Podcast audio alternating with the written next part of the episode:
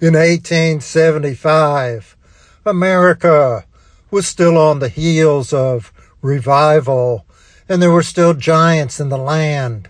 Moody, Finney, and Sam Jones roamed the earth, uh, doing good for the Lord and the salvation of souls.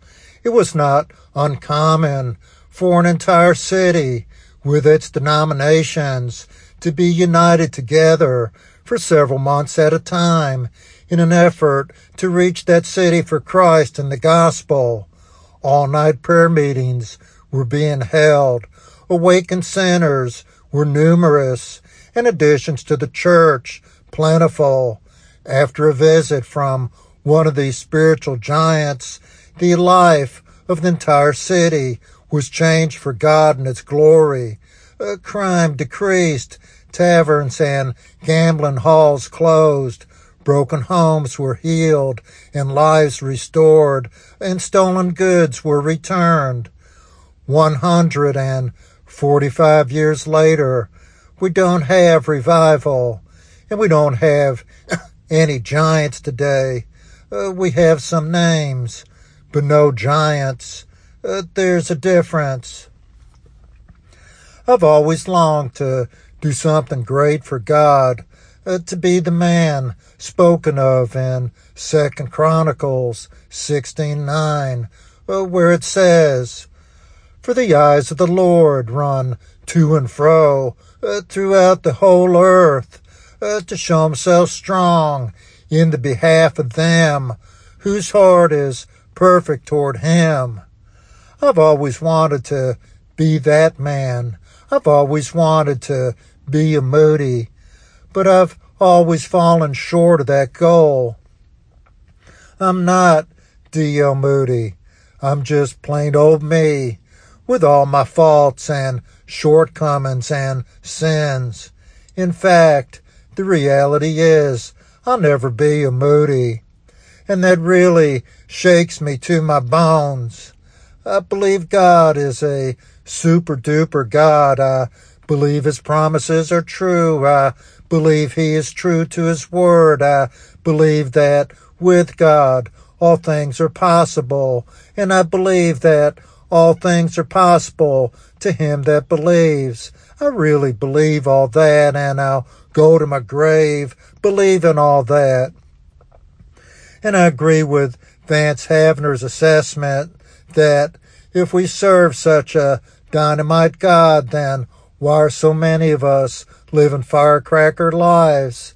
I think it's okay to serve God with high expectations and to reach for the sky.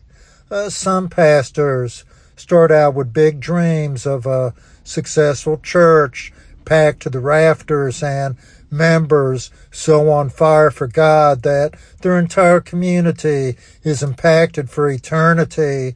Uh, but after a while, those dreams never materialize, and you may get one or two out of your congregation that's really on fire for God, and then they even will eventually disappoint you.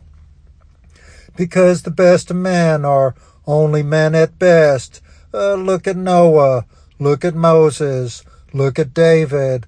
Look at Peter. In the end, you end up with men. Uh, you started out with high hopes and great expectations. You had big dreams for your church and you wanted to change the spiritual life of your community. Uh, but after a few fights with your deacons and one disappointment after another, you realize uh, that your city is burning in flames and going to hell faster than you can put the fire out. And reality sets in, and then you get a little down in the dumps and you begin to lower your expectations. And eventually you settle into the mundane like a lobster in a pot, and then it's all over. Uh, but I don't think we need to stay there.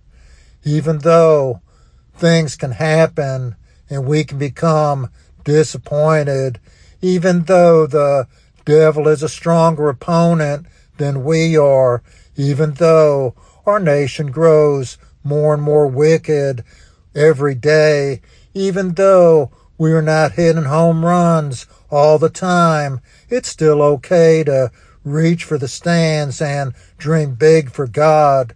We don't have to become the other people that we emulate. We just need to be a better version of ourselves. I've had to live with the fact that I'll never be a Moody, but I can still get down on the floor and prostrate myself before my God and with tears and streaming down my face, I can cry out to him for further usefulness to him in the sphere he has sovereignly placed me in.